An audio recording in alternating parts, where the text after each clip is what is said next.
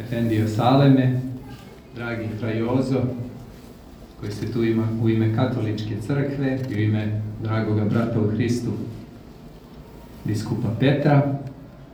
I dragi svi ovdje pomenuti, nećete mi zamjeriti, ja ću iskoristiti ovog našeg uvodnog govornika da ponovim zapravo da se računa i meni da sam sve po imenu i po časti i po zvanju pozdravio ovdje.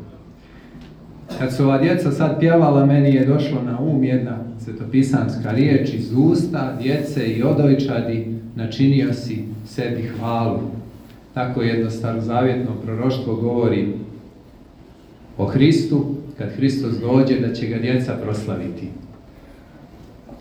I možda je ove naše riječi su onda i suvišne, međutim, eto, mi ovim radosnim danima proslavljamo baš to čudo, da je kao dijete se nama javio naš spasitelj.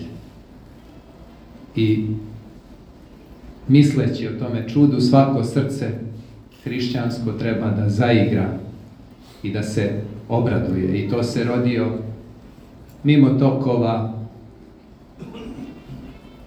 tada vladajuće rimske civilizacije, mimo glavnih gradova, mimo kulturnih tokova u jednom malom gradiću i tlejem u domu hleba, po tadašnjim, a i sadašnjim kriterijima, to je više bilo selo nego grad, pa čak ni u tom selu, nego izvan sela, u jaslama je bio položen, u pećini rođen, kako čuva to hrišćansko predanje.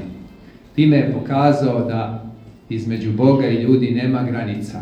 Bili siromašni ili bogati, bili zdravi ili bolesni, bili stari ili mladi, bili čuveni i poznati ili nepoznati, svi smo Bogu poznati i svi smo njemu bližnji i možemo mu se približiti i ne postoje uslovi za zajednicu sa Bogom u koga mi vjerujemo.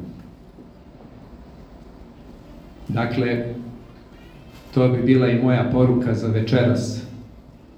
Svi mi ovdje i predstavnici hrišćanskih crkvi i islamske zajednice treba da budemo najbolji što možemo. Po meni treba da budemo maksimalisti u tome u šta vjerujemo i šta radimo.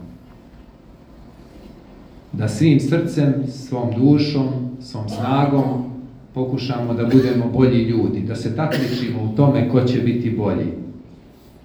Pa to mogu i oni ljudi koji ne vjeruju, i ateisti, da se takmičimo zajedno sa njima u tome da povratimo ljudima dostojanstvo, čast, obraz, poštenje i svaku, svako dobro i svaku vrlinu.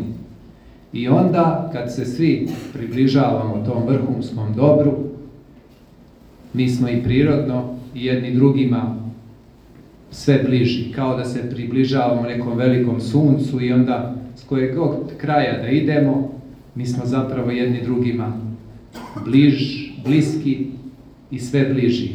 Neka bi dao Bog za to da budemo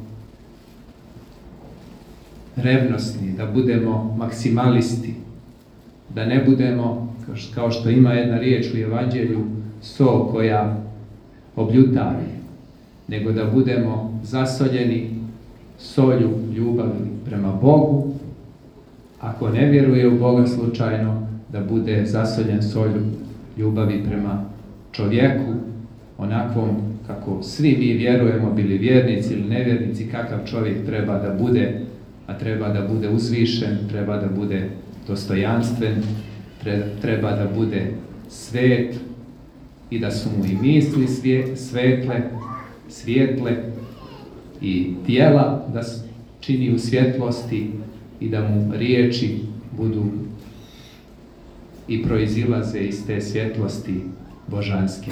Neka ste svi blagosloveni, hvala vam puno što ste svi došli i pokazali nam ljubav ovdje kao najmanjoj zajednici u Mostaru, radujemo se tome i radujemo se vašoj stalnoj i svagdašnjoj podršci kad je ovo bilo sa sabornim hramom.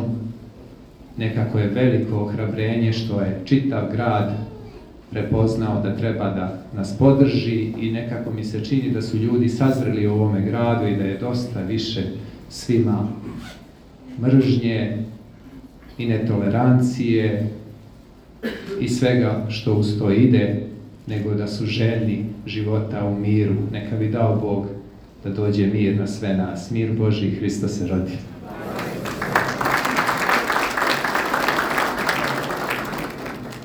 Hvala prosvećenom Latici na ovim lijepim duhovnim porukama. Na ovom božićnom